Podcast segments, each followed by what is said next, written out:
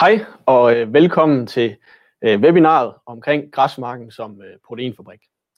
Jeg hedder Martin Ole Christensen og arbejder til daglig med fodring af økologiske mælkekøer i Sikkes øh, Økologi Innovation. Og i dag har jeg fået opgaven at være ordstyrer på, på det her webinar, øh, som vi skal være beviden til de næste cirka 45 minutter. I løbet af året er der forskellige temauger, øh, hvor der bliver sat fokus på forskellige emner, og i dag, eller i den her uge, er der så sat fokus på øh, græsmarken. Og i dag skal vi så i det her webinar sætte fokus på græsmarken som øh, proteinfabrik. Og til det spændende indlæg har vi øh, tre øh, oplægsholdere, som kommer på øh, lige om lidt. Torben Spanker Fransen skal fortælle lidt omkring ude i marken. Kommer Irene Fisker på og skal fortælle om, hvordan vi kan bruge det her græsintilage ind i stallen. Og til sidst kommer Morten Nyland Christensen på og fortæller lidt omkring økonomien i de her forskellige ting, vi har kigget på. Det er jo vigtigt, at vi øh, får lavet en god øh, eller kløvergræsindtilage med en høj fordøjelighed og et højt øh, proteinindhold. Og specielt når vi tænker på de øh, proteinpriser, vi har i øjeblikket, så, så er det jo værd at se, om vi ikke kan forbedre vores proteinkvalitet og proteinindhold i vores græsindtilage lidt. Og det starter jo alt sammen ude i græsmarken, og øh, det vil øh, Torben Fransen fortælle lidt om øh, nu. Og øh, værsgo, Torben. Tak for det, Martin. Ja, det er rigtigt. Jeg vil gerne starte ude i græsmarken. Det er der, det hele begynder. Og vi skal snakke om, jamen, hvad er det, at vi øh, kan gøre derude? Så jeg vil springe direkte videre til at sige, hvad er det, vi kan påvirke ude i marken? Og øh, jeg regner med, at de fleste af jer, I har sået jeres klorgræsblandinger, så øh, det er ikke det, vi kan gå hen og påvirke lige nu.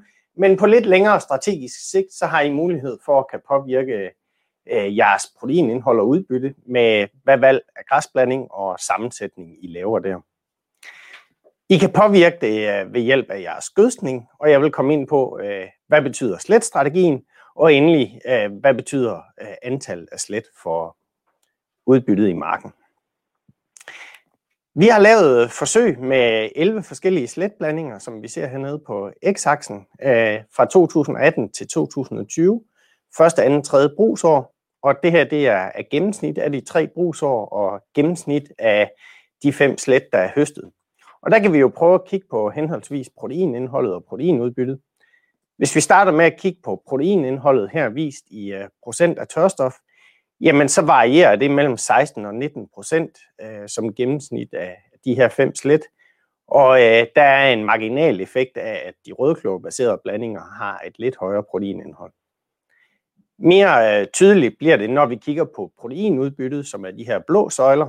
Jamen, så ligger proteinudbyttet i de rødklorbaserede blandinger øh, 10-15% højere end de øh, hvidklorbaserede blandinger. Og det er som sagt gennemsnit af, af første, anden, tredje brugsår. Det man også kan egentlig meget interessant kigge på, jamen det er, at øh, der er faktisk en ret tæt korrelation mellem kløverandelen i procent af tørstof som gennemsnit af de her slet, og så øh, det observerede proteinindhold. Så øh, jo højere kløverandel man har i sin øh, afgrøde, jamen øh, jo højere øh, proteinindhold oplever man også. Øh, så et højt kløverindhold giver alt andet lige også et højere øh, proteinindhold. Øh, vel at mærke ved samme gødskning, fordi vi kan påvirke det øh, en del eller noget med gødskning. Og det er det, jeg alligevel prøver at komme ind på her. Fordi nogen spørger mig jo, jamen kan vi ikke bare tage og øh, hælde noget mere gødning på, og så øh, påvirke vores øh, proteinindhold den vej rundt? Og der må jeg desværre skuffe jer og så sige, som udgangspunkt, så kan I ikke.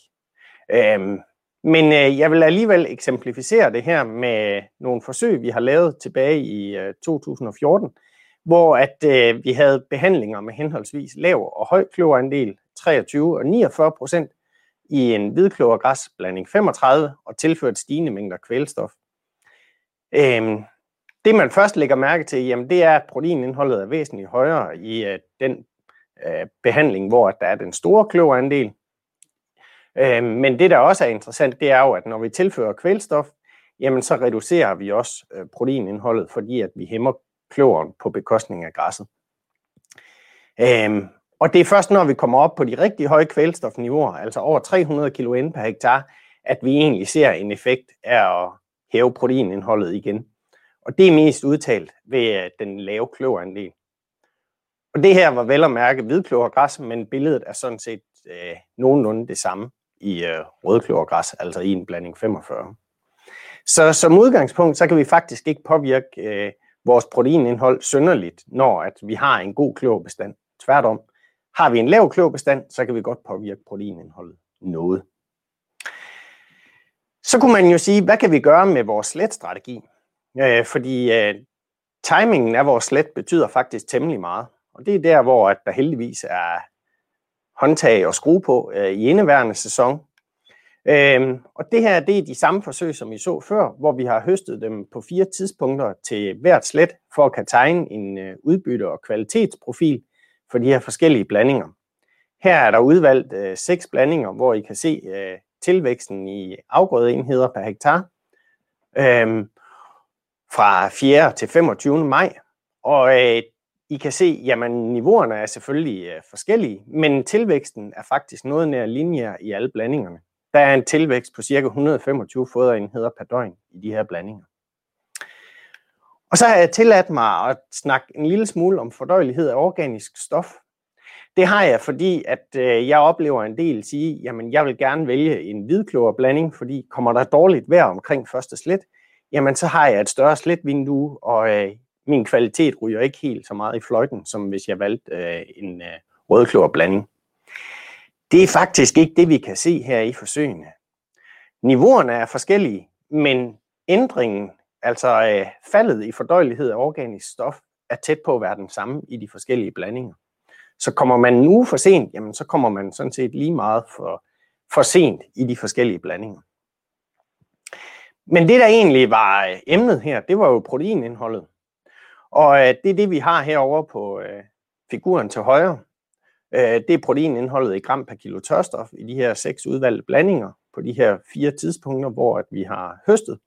Og øh, der er desværre den øh, fuldstændig lineære sammenhæng mellem øh, udbytte og proteinindhold. Det er hinandens modsætninger, at når vi øger udbyttet, jamen så fortynder vi også proteinindholdet. Øhm, så der ses faktisk en noget nær lineær sammenhæng mellem øh, proteinindhold og udbytte. Øhm, det, der også er værd at bemærke, det er, at øh, de blandinger, som har det laveste udbytte, altså den gule blanding 40, det er også den, der har det højeste proteinindhold, og omvendt øh, blanding 45, den røde, det er også den, der har det laveste proteinindhold. Så udbytte og proteinindhold er altså uløseligt øh, knyttet sammen. Så vil man have et, et højt proteinindhold, jamen så er det også nødt til at tage sit slet lidt tidligere. Som gennemsnit af de her blandinger, jamen så falder proteinindholdet cirka 3 gram per døgn. Øh.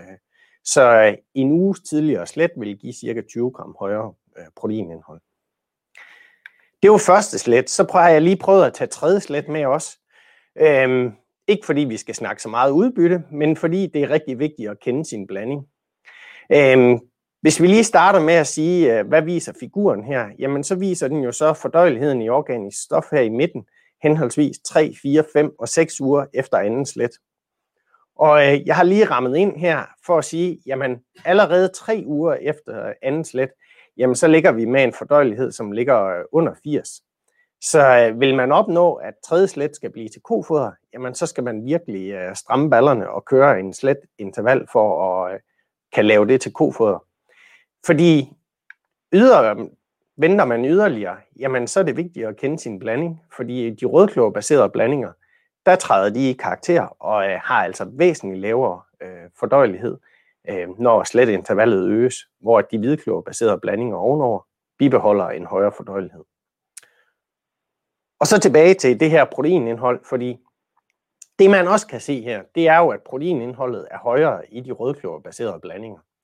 Vi har et proteinindhold, der ligger fra de her 240 til 250 gram i de her rødklorbaserede blandinger, og øh, det falder så, øh, og i gennemsnit af de her blandinger, jamen så falder det også her til tredje slet omkring 3 gram per døgn.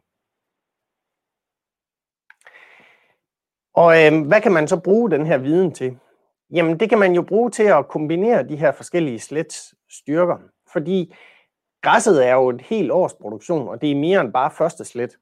Øh, og det er egentlig det, vi har lavet i et værktøj, vi kalder sletstrategi. I har linket her øverst til venstre, øh, hvor at i kan gå ind og så egentlig prøve at lege med forskellige sletstrategier.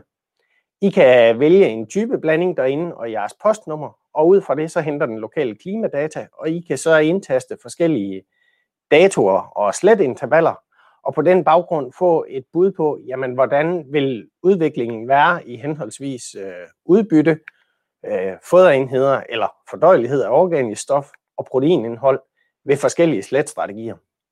Så det er egentlig et interaktivt værktøj til at prøve at sige, hvis jeg nu kører længere sletinterval, som jeg har gjort her, jeg har valgt at køre 6 uger fra anden til tredje slet, fordi jeg vil ikke prøve at kæmpe imod den her sommervarme, som giver en lav fordøjelighed. Jeg målretter mit tredje slet til opdrættet, og så kører jeg til gengæld kun øh, fire uger til fjerde slet, og så vil jeg lave det til kofoder og lægge oven på første slet, for at kombinere et højt proteinindhold i fjerde slet med et lavt proteinindhold i mit første slet. Så øh, det er sådan et værktøj til at prøve at kombinere de her forskellige slet, øh, sådan at vi egentlig kan udnytte hele årets produktion til øh, en harmonisk fodring. Til sidst så øh, vil jeg lige snakke om, øh, hvordan det egentlig ser ud med antallet af slet. Og det er nogle forsøg, vi lavede i 2008 og 2009, hvor vi øgede sletantallet fra 4 til 6 slet. Øhm, og øh, hvis vi prøver at kigge på, hvad betyder det for udbyttet af afgrødeenheder, jamen så ligger det fra de her 10.600 ved 4 og 5 slet, og det falder så til 10.300, når vi går op på 6 slet. Så øh, der er et uændret udbytte ved 4 og 5 slet, men når vi går op på 6 slet, jamen så øh, koster det lidt af produktionen, fordi vi tager det så tidligt. Kigger vi på, hvad betyder det for proteinindholdet, jamen så stiger det øh, som gennemsnit af de her slet fra 115 til 155 gram per kilo tørstof. Og øh, det er den største medvirkende årsag til, at vi egentlig får et øh, øget proteinudbytte at øh, det stiger fra 15 til knap 18 hektokilo per hektar. Og ydermere, jamen, så får vi jo også hævet fordøjeligheden af organisk stof, så det har jo betydning for, hvor meget græs kan vi egentlig øh, putte ind i foderrationen. Det var sådan set øh, det, jeg vil præsentere. Så øh, hvis jeg sådan lige skal summere op og sige, hvad er det, I skal huske herfra, jamen så er det, at blandinger med en høj kløverandel, det giver et øget proteinindhold og proteinudbytte. Har du en god kløverbestand, så kan du faktisk ikke bøde dig til et højere proteinindhold. Tager du øh, fra 4 til 5 slet, så øger du proteinudbyttet og proteinindholdet øh, ved uændret udbytte, men tager du 6 slet, jamen så koster det øh, 5-6% udbyttetab. Og så vil jeg bare gerne opfordre til, at vi har et helt års produktion af græs, det skal vi udnytte, og vi har sletstrategiværktøjet på Lambos Info, som I kan bruge til at kombinere de enkelte slets egenskaber. Det var ordene herfra. Tak.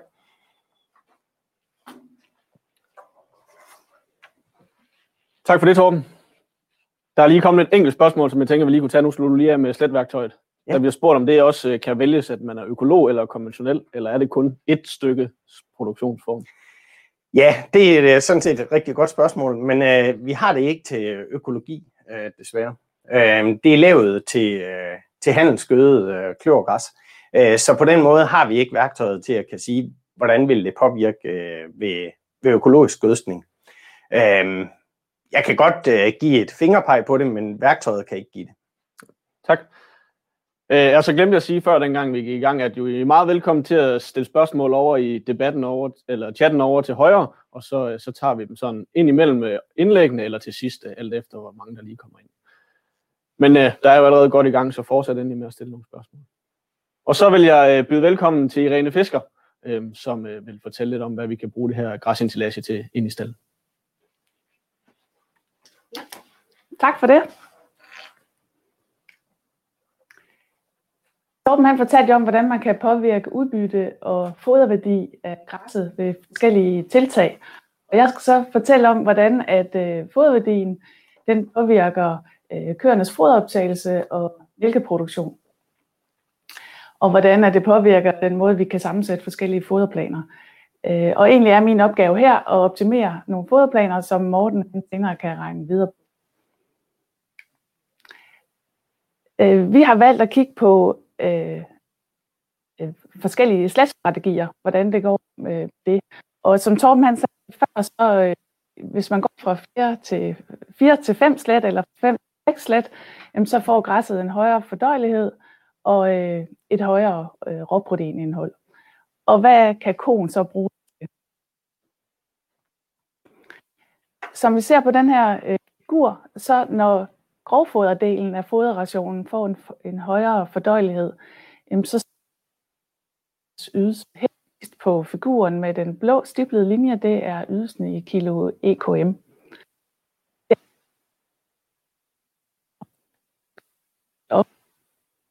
Og så kan koen æde noget mere energi, og derfor at det stiger, eller i hvert fald muligheden for en højere ydelse, den, den er der.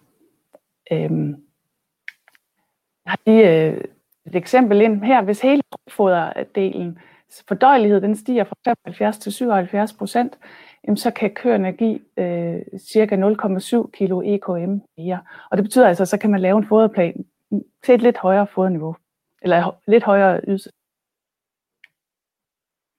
Når øh, proteinindholdet i græsset ændrer sig, jamen, så bør man afstemme øh, proteinniveau for simpelthen at få den bedre, bedste foderudnyttelse. Og tit vil det være sådan, at et niveau på 160-165 gram øh, råprotein per kilo tørstof, det vil være et øh, passende niveau. Som jeg har skitseret her, så øh, hvis vi kommer længere ned end det niveau i råprotein i hele foderrationen, så vil køernes foderoptagelse falde, og så vil vi også have en lavere ydelse. På den anden side, hvis at køerne får mere protein end, end det her niveau, jamen så får vi altså ikke mere mælk ud af det. Øh, sådan er det typiske billede. Og den måde, øh, vi værdisætter proteinet i græsset, jamen det er ved at lave nogle foderplaner og se, hvor meget proteinfoder er der behov for. Øh, og øh, hvis der er mere øh, protein i græsset, jamen så kan man jo spare noget så kan man spare noget dyrt øh, proteinfoder. Man kan tage noget rapskage eller noget sojaskrog eller øh, noget C-blanding ud, og så kan man erstatte det for eksempel med korn. Eller det kunne være med mere ensilage, hvis det også har en højere fordøjelighed. Det, der lige er vigtigt at sige her, det er, at vi optimerer jo ikke foderplaner ud fra råprotein. Det gør vi ud fra behovet for AAT og PPV. Øh, og det er ikke altid, det er muligt at optimere AT PPV uden at råproteinindholdet samtidig bliver lidt højere end det der 165 gram, som jeg nævnte før. Og det er specielt i græsrige rationer, og det hænger jo sammen med, at græsinstallage har jo som regel et højt indhold af PPV, og så måske knap så meget AT. Vi skal først regne på en øh, case for økologisk mælkeproduktion, og øh, for at sætte niveauet for fordøjelighed og råprotein øh, i vores øh, så har vi taget udgangspunkt i årets, eller det er allerede jo sidste års øh, analyser af ensilage øh, i økologisk klorgræsensilage. Og det er den øverste tabel, som I kan se, øh, hvor jeg har vist fordøjeligheden og, og råproteinindholdet. Og det, der lige sådan falder i øjnene, det er jo den, den ret så høje fordøjelighed af første slet, og så kan man ellers se for råproteinindholdet, hvordan det stiger med stigende sletnummer. Men vi har altså taget et vægtet gennemsnit af de øh, foderværdier, og så har vi øh, sat det som et udgangspunkt for strategien. 76 i fordøjelighed og 156 øh, gram øh, råprotein per kilo tørstof for strategien. Og så ud fra de forsøgsresultater, som Torben også viste før, jamen, så har vi vurderet, hvordan ville det så være for fire slet, 74,7 fordøjelighed og gram øh, op, og og strategien for højere indhold af råprotein. Så her, når vi går videre og skal lave foderplaner, så bruger vi altså det, vi kalder fuld lavkageprincip. Altså det her med, at man skal forestille sig, at man lægger alle slettene oven på hinanden, og så tager man et udsnit af alle slettene, og så er det det, vi giver til køerne. Og øh, i praksis, der vil man jo nok øh, ofte prioritere nogle af slettene til andre dyregrupper, men det er altså sådan, vi har valgt at gøre det her i øh, modellen.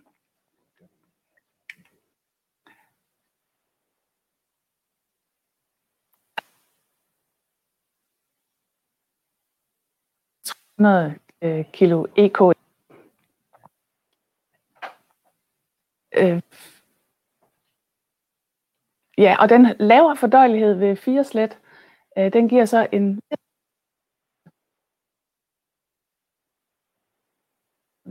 strategi, den giver så anledning til en lidt højere ydelse. Så det er det, vi afstemmer foderplanerne efter. Så kan vi gå ned og kigge på først vinterfoderplanen. Hvordan at, øh, vi kan optimere det. Og øh, her kan vi se, at øh, den bedre fordøjelighed ved flere slet, det gør jo så, at køerne har plads til lidt mere øh, kilo tørstof i den her kløvergræsinstallage. Og det højere fordøjelighed, og jeg skal lige skifte noget teknik her.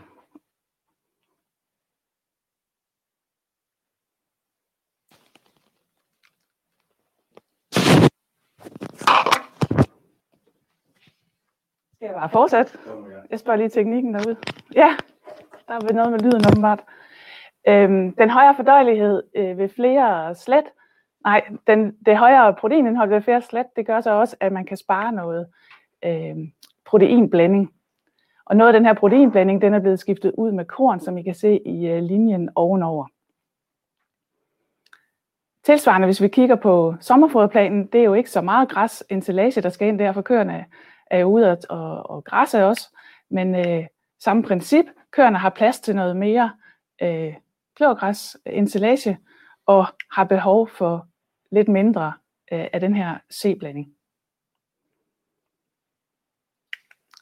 Så vi kigger på rationsparametrene lige kort i, øh, den øko, i de økologiske øh, foderrationer, så kan vi se, at øh, nej, der vil jeg lige fokusere på proteinværdierne. Der kan I se, at på den måde, vi har observeret foderplanerne, så er råproteinindholdet per kilo tørstof det samme, og AAT og PPV-behovet er opfyldt.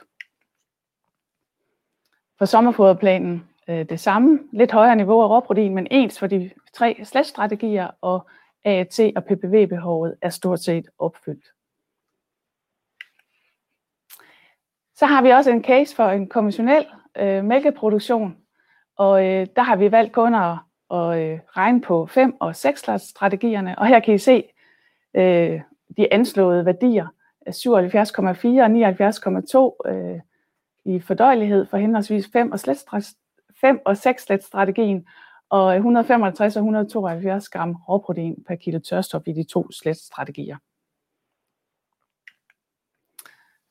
Og her på samme måde, udgangspunktet er 5 slet og en ydelse på 12.600 kg EKM. Den lidt højere fordøjelighed har givet anledning til en lidt højere ydelse for 6 slet strategien. Og når vi kigger på foderplanerne igen her, der er plads til et halvt kilo tørstof mere i klorgræsinstallage, og køerne på 6 strategien kan så nøjes med 0,4 kilo tørstof mindre i rapskage.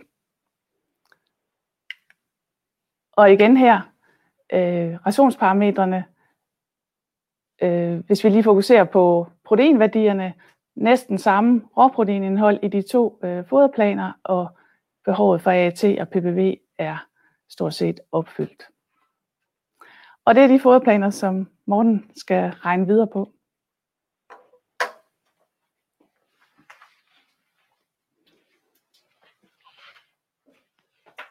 Så siger vi øh, tak til Irene, og øh, jeg skal beklage den, øh, de tekniske problemer omkring lyd og, og sådan, men vi håber, det nu er øh, styr på det, og det, det ikke hakker mere, men ellers så skriver I bare lige i chatten igen, hvis den, øh, den skulle ske at falde ud.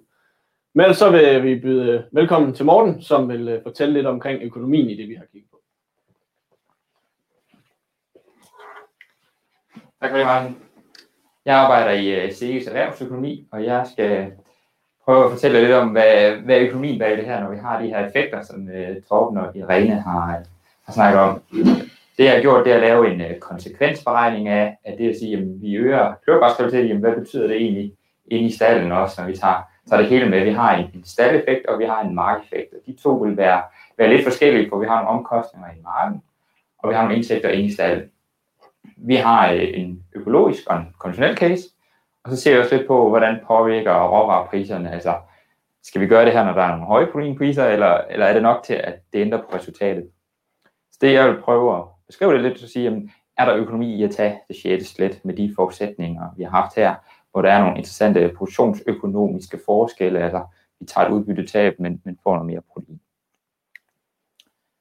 De økonomiske effekter, der er med i min model her, det er, at vi skal have nogle flere hektar med kløvergræs. Et, fordi vi har noget lavere udbytte, når vi i hvert fald kommer op på, på det sjette slet, og vi skal, øh, har også en højere inklusion af, i foderplanen af kløvergræs, altså vi putter lidt mere kløvergræs i. Det gør, at vi skal have endnu mere hektar. Når vi så øh, har mere hektar med kløvergræs, så skal vi have taget noget vorbyg ud, eller noget andet afgrøder. Og det, det gør så, at vi enten skal købe noget mere foderkorn, eller vi skal have for et mindre salg af det, afhængig af om vi er netto øh, sælger eller køber. Og så er der en effekt af, at din kløvgræsmark er dyr i omkostninger. Den er cirka dobbelt så dyr som en, en vortidsmark øh, i maskinomkostninger. Og det gør jo, at når vi så får flere hektar, jamen, så stiger de voldsomt. Men vi har også effekten af, at vi tager det sjældent slet, vi skal ud og skovlægge en gang ekstra skrive, vi skal have det snittet også. Det har en økonomisk effekt, som vi ligger på alle de hektar, vi har i forvejen. Så det er jo omkostninger. Men hvor er indtægten henne? Jamen, det er jo så inde i stallen, vi er inde og kigge på, jamen, vi har en eller anden ydelseseffekt, som vi lige har set, altså en bedre fordøjelse af grovfodret, og vi har også øh, en højere selvforsyningsgrad, fordi vi reducerer indkøbet af, af protein. Så det er sådan de der hovedeffekter, jeg har prøvet at beregne på. Og så det er der lavet et par antagelser, altså vi har stillet en model op, vi har brugt øh, FMS, som er foder-marksystem, som er et selvmodel, som alle kan få adgang til, hvor man kan beregne og sige, hvad er foder og mark, og hvad er samspillet, hvad betyder det for min øh, bedrift. Og det er jo for at få alle effekter regnet igennem, sådan, jamen, hvad betyder det for mig. Vi har regnet særskilt på konventionel og økologi, og så, som beskrevet før med det der lavkage, så har vi regnet ud fra, at vi har en foderplan, hvor vi har en type klogræs, altså hvor, hvor kvaliteten er baseret på de antal slet og udbyttet også. De udbyttetab, der var cirka 6%, når vi tager det 6. slet frem for det 5. i, i fodenheder, og fra 4 til 5 regner vi ikke med et udbyttetab. Og konkret her, jamen der, øh, når vi har inkluderet mere kløvergræs i markplanen, jamen så har vi taget noget vores ud. Så hvis vi går over til den konventionelle case, jamen så har vi en bedrift her med 12.500 kg IKM, og vi har øh, 9.200 øh, fodenhed per hektar i klogræssen. Og foderændringen her, jamen det er, at vi tager nogle øh, rapskager ud, og vi putter noget klorgræs ind. Så hvis vi så skal prøve at sætte økonomi på det, jamen her er det, det er en konsekvensberegning, så vi siger, at vi har fem slet, skal vi tage det sjette, hvordan ser økonomien ud i det? Så de tal, vi ser, vil være fra 5 til 6. Vi har udbyttetab på de 6%. Vi har øh, nogle rapskager, hvor vi skal bruge øh, 146 kg tørstof mindre. Vi skal så bruge 182 kg tørstof mere. Og vi skal så have 18% mere kløvergræs i forhold til ved 5 strategien Og ydelsesresponsen her var cirka 60 kg EKM. Til at vise det har jeg en graf her, hvor vi endnu ikke har puttet tal i, men lige for at vise, hvordan den ser ud. Jamen, vi kommer til at have nogle positive effekter, som er de positive tal, og vi kommer til at have nogle negative effekter. Og så ser vi nettobeløbet sidst. I den konkrete case her, så har vi den røde, som er minus 132 kroner per årsko. Jamen det er de ekstra markomkostninger, så til at tage de ekstra sletter til at og, og have de der øh, ekstra hektar med klogræs. Vi har også øh, noget tab af salgsafgrøder. Det er de 304 kroner. Så det var omkostningssiden ude i markedet. Men hvad, hvad tjener vi så? Jamen, vi får jo lidt ekstra mælk. Det er så 153 kroner i det her eksempel. Og vi har noget, øh, vi sparer noget indkøb af, af rapskager, og det er så 285 kroner. Så det giver netto 2 kroner. Så det vil sige, det er relativt neutralt for at gå fra 5 til 6 let øh, med de forhold, vi har sat ind her. Og det er jo, kan man sige, alternativet er, at vi har taget noget vores øh, ud og sat noget klogræs ind. Så det er måske ikke et helt fantastisk øh, måde at gøre det på, men, men det kan lade sig gøre omkostningsneutralt. Det næste er så at sige, jamen, hvordan med, hvis vi nu øger priserne lidt på øh, protein, så har vi prøvet at justere prisen på, på kornet fra 1,05 til 1,35 og rapsen fra 1,90 til, til 2,50. Jamen, påvirker det sådan, så vi skal måske overveje at gøre det så? Jamen, netto giver det ikke så stor en forskel, så går vi fra 2 kroner på årsko til, til 32. Og det er jo så fordi, at hunden bliver dyrere, men vi har også en situation lige nu, hvor øh, salgsafgrøderne også bliver dyrere. Altså, vi mister noget indtægt ved at, at gøre det her. Men det er stadigvæk ret tæt på 0. Går vi så over i den økologiske case, jamen så siger vi 11.300 kg EKM og 7.800 foder per hektar ved, ved 5 slet. Og det er jo så på det arealer, vi har beskrevet, som er sletgræs, ikke afgræsningsgræs. Den konkrete case her, jamen, der har vi en fodring, hvor vi øh, reducerer noget C-blanding, og vi øger noget kløvergræs, og vi øger noget foderkorn. Og her har vi så taget basis i fire slet, og så jamen, skal vi tage det femte slet. Så har vi ikke noget udbyttetab. Vi har en, en C-blanding, der, der falder med 185 kg tørstof per ko per år, hvor øh, vi skal inkludere øh, 74 kg tørstof foderkorn og 86 kg klogræs. kilo tørstof. Øh, hektar, der er det kun 4%, vi skal have mere, altså til at dække det der med, at vi kan have lidt mere kløvergræs ind i og ydelsesresponsen er 110 kilo EKM.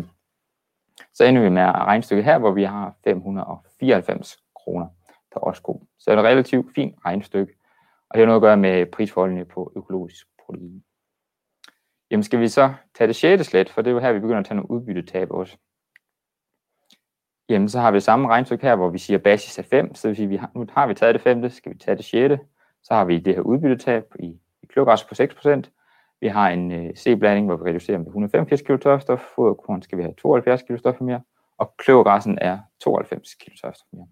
Og nu skal vi så op og have 11% mere hektar kløvergræs i forhold til, hvis vi havde 5 slet. Og ydelsesresponsen her er 90 kg.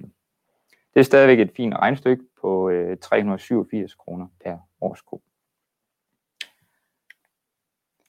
Hvis vi så prøver at vurdere priserne lidt igen her, så øh, hvis vi nu prøver at sætte C-blanding fra 44 til øh, 94, og en foderkorn fra 32 til 61. Altså vi har noget, C, noget proteinfoder, der bliver dyrere, men vi har her noget foderkorn, der bliver billigere, og det er jo sådan lidt den situation, vi har nu, hvor, hvor kornet er relativt billig for, de, for økologerne. Og det gør jo så, at begge de dele forbedrer regnstykket ved at, at indkøbe mindre protein. Og så hedder regnstykket så 652 kroner i stedet for 387. Så lige for at opsummere her på 4, 5, 6, jamen så har vi regnstykket før med fra 4 til 5, det var 594 kroner per årsko. Hvis du så går fra 4 til 6, altså et hug, jamen så er vi oppe på knap 1000 kroner per årsko ved i det her eksempel at, at gøre det. Det her regnstykke var så øh, med majs i. Øh, vi har så prøvet at justere lidt, altså taget en bedrift, der ikke bruger majs, og også lidt lavere ydelsesniveau. Det er dog ikke det, der er afgørende, det er jo marginalen at sige, hvor meget får vi ekstra i de her tilfælde, så har vi her 10.300 kg EKM, også 7.800 fodenhed per hektar i kløvergræsset. Det er der jo så i den her case, der kommer vi til at have lidt mere øh, sletgræs, fordi vi jo har mere græs i rationen i forvejen med 5 slet. Og der er resultatet også positivt, der er det 251, altså et lidt lavere, end det var før, hvor vi havde majs i foderplanen, fordi vi jo har noget mere græs, og vi skal bruge noget mere af det, når vi tager en, en udbytte øh, reduktion. Så for at konkludere her til sidst, jamen for økologerne her, så øh, ender vi cirka 0, altså ikke et super resultat for at tage det sjette slet. Protein er simpelthen ikke dyr nok til, at det kan besvare sig at tage de her omkostninger. For, økonomien, for økologerne ser vi en relativt fin økonomi ved at øge antallet slettet, især med de her nuværende prisforhold, hvor protein er rigtig dyrt. Det man skal huske på, det her øh, regnestykker, det er jo, de er, de er meget bedriftsspecifikke. Det er meget vigtigt at sige, hvad, hvad niveau er grovfodbyttet, hvor meget mister jeg øh, ved at at skifte til 6. slet her. Hvor stor er mælkeydelsesresponsen? Vi har regnet med vores bedste gæt, men det skal man lige være sikker på, for det kan betyde en del for regnestykket. Og selvfølgelig også prisforholdene på, på protein. Og så også markplanen. De her regnstykker er jo taget ud fra, at man har en markplan, hvor vi tager nogle vores ud, altså nogle afgrøder, der ikke genererer den store indtægt, og lægger noget også på. Hvis alternativet er at tage nogle højværdige afgrøder ud, jamen, så er det et andet regnstykke, så tabet det i hvert fald større. Og hvis man skal ud og pakke jord for at gøre det her, jamen, så er det igen også et andet regnstykke. Så det er meget vigtigt at se lidt på ens bedrift og sige, hvordan vil en foderplan se ud, hvis jeg skifter til sjælslet, og hvordan ser ens markplan ud, og hvad er priserne for tiden. Og med det vil jeg sige tak for opmærksomheden.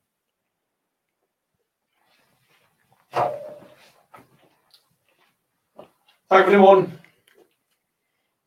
Jeg håber, at den gik fint igennem nu. Der er i hvert fald ikke kommet nogle andre tekniske ting i chatten, så det regner vi med. Øh, men øh, inden du lige forlader scenen, Morten, så er der kommet et øh, spørgsmål i forhold til, øh, til det her med, at jeg skal køre lidt mere i efteråret, når vi skal tage flere slet. Øh, om du har regnet med ekstra markomkostninger i efteråret på grund af både marker og, og sådan nogle ting. Jeg har ikke regnet med de ekstra omkostninger om efteråret til, til vådmarker, men vi har regnet på at sige, at vi skal ud og køre en gang ekstra, og at vi skal altså at snilleren skal ud og køre det ekstra, og der har vi måske været lidt i den høje ende, fordi der er jo en effekt af, at du skal ud og hente mindre, øh, men du skal stadig køre nogle ekstra kilometer, så øh, hvor dyrt ekstra bliver snit, det er jo selvfølgelig en vurdering her, hvor vi har, har lagt en, øh, de to cases, der er mellem 3 og 500 kroner ekstra per hektar, ved at gå fra 5 til, til 6 lidt. Så der er regnet lidt ekstra omkostninger i. Tak for det, Morten. Jeg håber, det besparer spørgsmål derude fra. Øhm, Jeg tænker, at øh, så tager vi lige øh, Torben på scenen, og øh, så har vi et par spørgsmål til ham. Og vi er sikre på, at din den lyd virker. Ikke godt, Torben? Det håber jeg, at vi går igennem. Godt, og ellers så skriver jeg derude, hvis der er problemer. Øhm, der blev spurgt ind til dengang øh, under dit oplæg, at øh, hvad, hvad betyder det her med, hvis vi har en høj kløver, om det ikke går ud over vores mængde derude i, i marken? Det er rigtigt, at øh, der er forskel på hvidkløverblandinger og, og rødkløverblandinger, at øh, har man en rigtig stor andel hvidkløver i sin blanding, jamen så opnår man ikke det samme udbytte som øh, med en lavere kløverandel. Øh, når man har rødkløver i sin blanding, så sker det ikke på bekostning af, af udbytte. Der opretholder man det høje udbytte øh, og proteinudbytte, øh, selv ved en høj klorandel, når det er i en blanding af hvid og rød klorgræs. Godt, tak. Jeg skal måske lige sige, at øh, hvis I nu har flere spørgsmål ud, så skal I endelig bare skrive dem over i chatten. Der er sådan lige øh, 10-15 øh, sekunders forsinkelse, så I må meget gerne skrive dem sådan øh, her i løbet af de næste par spørgsmål, så vi ikke lige pludselig ender med at begynde at runde af, og så der kommer vælten ind med spørgsmål. Så skriv gerne nogle øh, spørgsmål i chatten, så tager vi dem her øh, løbende. Så bliver der spurgt ind til, Torben, når vi nu øh, skal høste det her første slet, øh, og vi, øh, vi, vi ser en udvikling i løbet af, af, af proteinindholdet i løbet af maj måned. Hvad betyder det her i forhold til PPV og AT i stedet for proteinudvikling? Altså bare indholdet, men fordelingen imellem de her to øh, typer protein? Oh, den vil jeg godt nok gerne spille videre til Irene. Øhm, i, det er sådan, i markforsøgene, der øh, analyserer vi for råproteinindhold øh, ved Eurofins. Øhm, vi analyserer ikke for AT og PPV, fordi det er jo beregnede størrelser. Det tror jeg måske Irene bedre kan svare på, hvad det betyder for forholdet mellem AT og PPV. Jamen det er jo en god overgang så. Så, øh, så prøver vi at få Irene på scenen, og jeg siger tak til dig, Torben. Selv tak. Jamen Irene, skal vi øh, starte der, hvor øh, Torben han sluttede, i forhold til det her med AT og PPV? Ja, altså vi har i hvert fald i modellen her ikke regnet med en anden nedbrydningsprofil, om vi har 4, 5 eller 6 lag øh, på protein. Øhm, men i og med, at der er en højere fordøjelighed på, øhm, på 6 så bliver AT, den beregnede AT-værdi altså lidt smule højere, når man har 6 end når man har 4.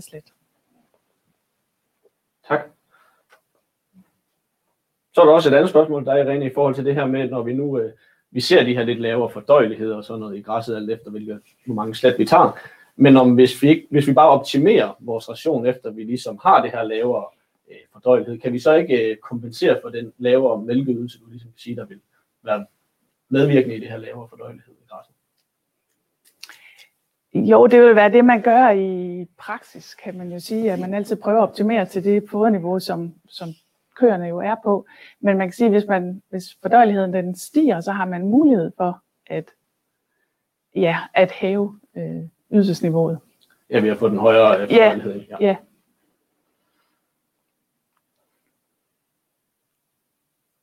Så øh, kommer lige spørgsmål ind her. I forhold til tidlig første slet, det er jo lige med en masse sukker. Hvad gør vi ved det? Kan vi klare alt det her sukker i vores fodring, eller skal vi tage højde for det i forhold til, at vi også, når vi lægger slætstrategien, vi gerne vil minimere, at vi får øh, alt for meget sukker i vores første slæt?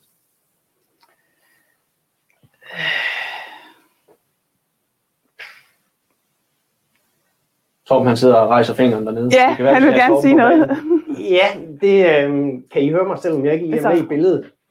Øh, det er fordi, at det er jo lidt det, jeg appellerer til i forhold til at sige, jamen, øh, vi skal måske prøve at tænke på at kombinere vores slet, og så sige, jamen, i stedet for at lave en silo med første slet, jamen så deler vi først slet ud i to siloer, og så lægger vi øh, fjerde eller anden slet ovenpå, sådan at vi øh, måske godt nok får et højt sukkerindhold i øh, det her første slet, men når vi så lægger et andet eller et fjerde slet ovenpå, jamen så får vi udlignet noget af det, sådan at vi får en mere balanceret fodring øh, samlet set.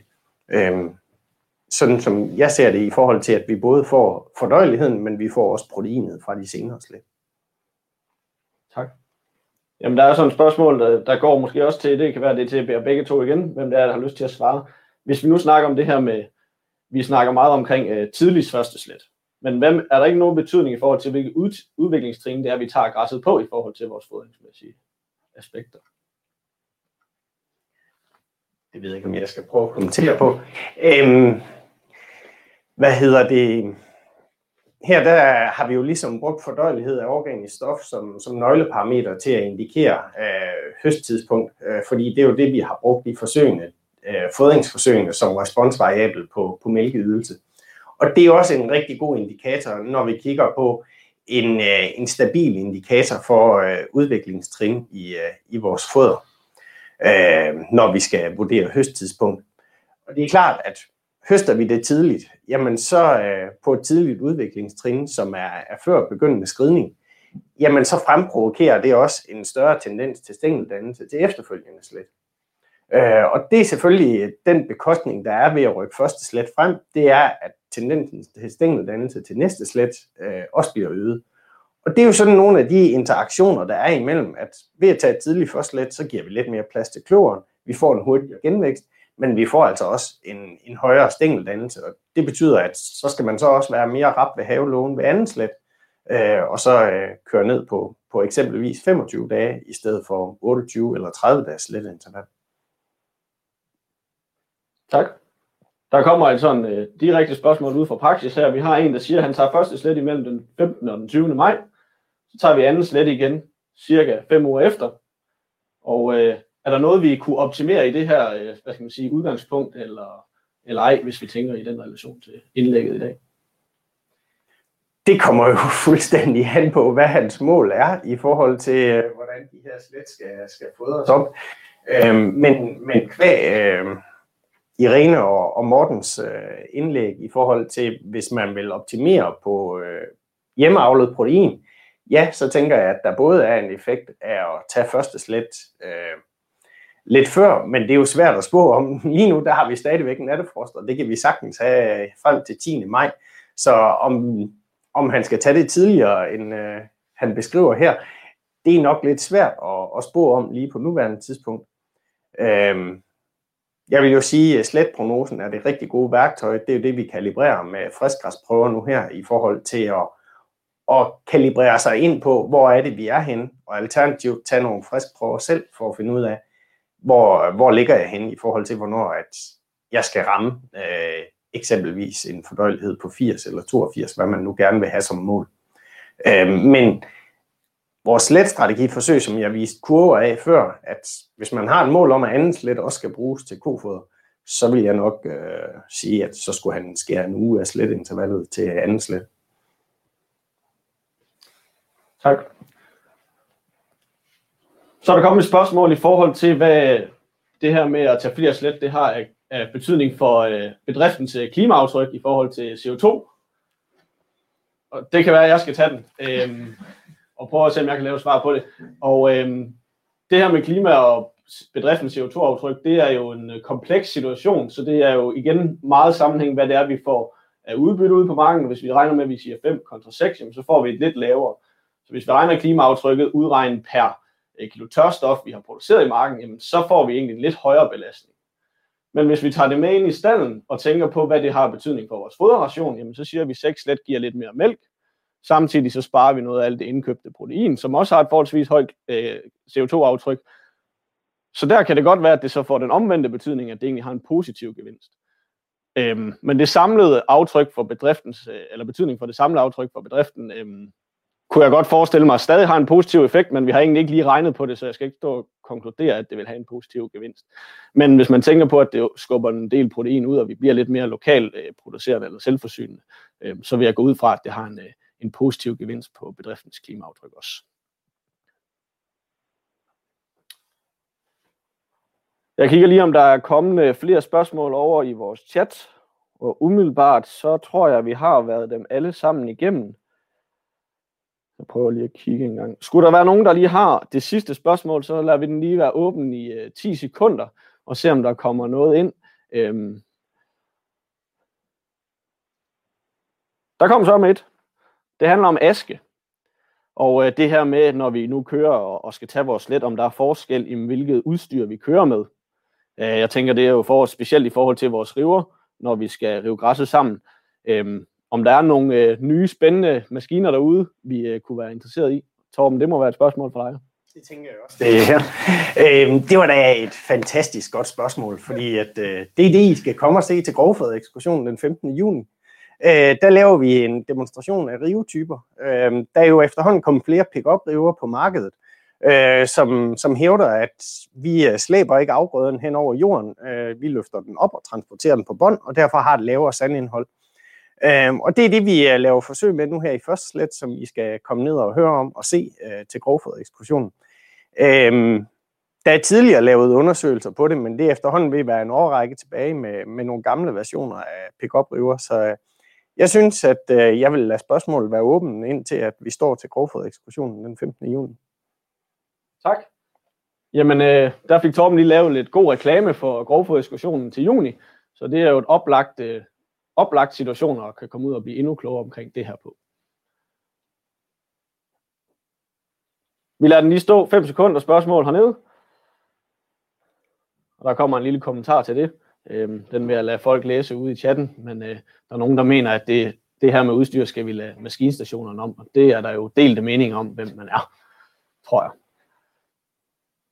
Men hvis ikke der lige kommer flere spørgsmål ind, så øh, vil jeg øh, sige tak til de øh, tre øh, indlægsholdere, og øh, det klarede I rigtig godt og fik svaret på, øh, kom fint rundt og fik svaret på de spørgsmål, der også kom. Og øh, jeg håber også, at jeg ude bag skærmen I har fået noget ud af de forskellige indlæg, og øh, også Irenes, hvor teknikken den drillede lidt. Jeg håber ikke, det forsvandt øh, alt budskabet, hendes indlæg øh, bag den lidt øh, dårlige teknik. Men ellers så siger jeg øh, mange tak for i dag, og øh, så må I have en god dag derude.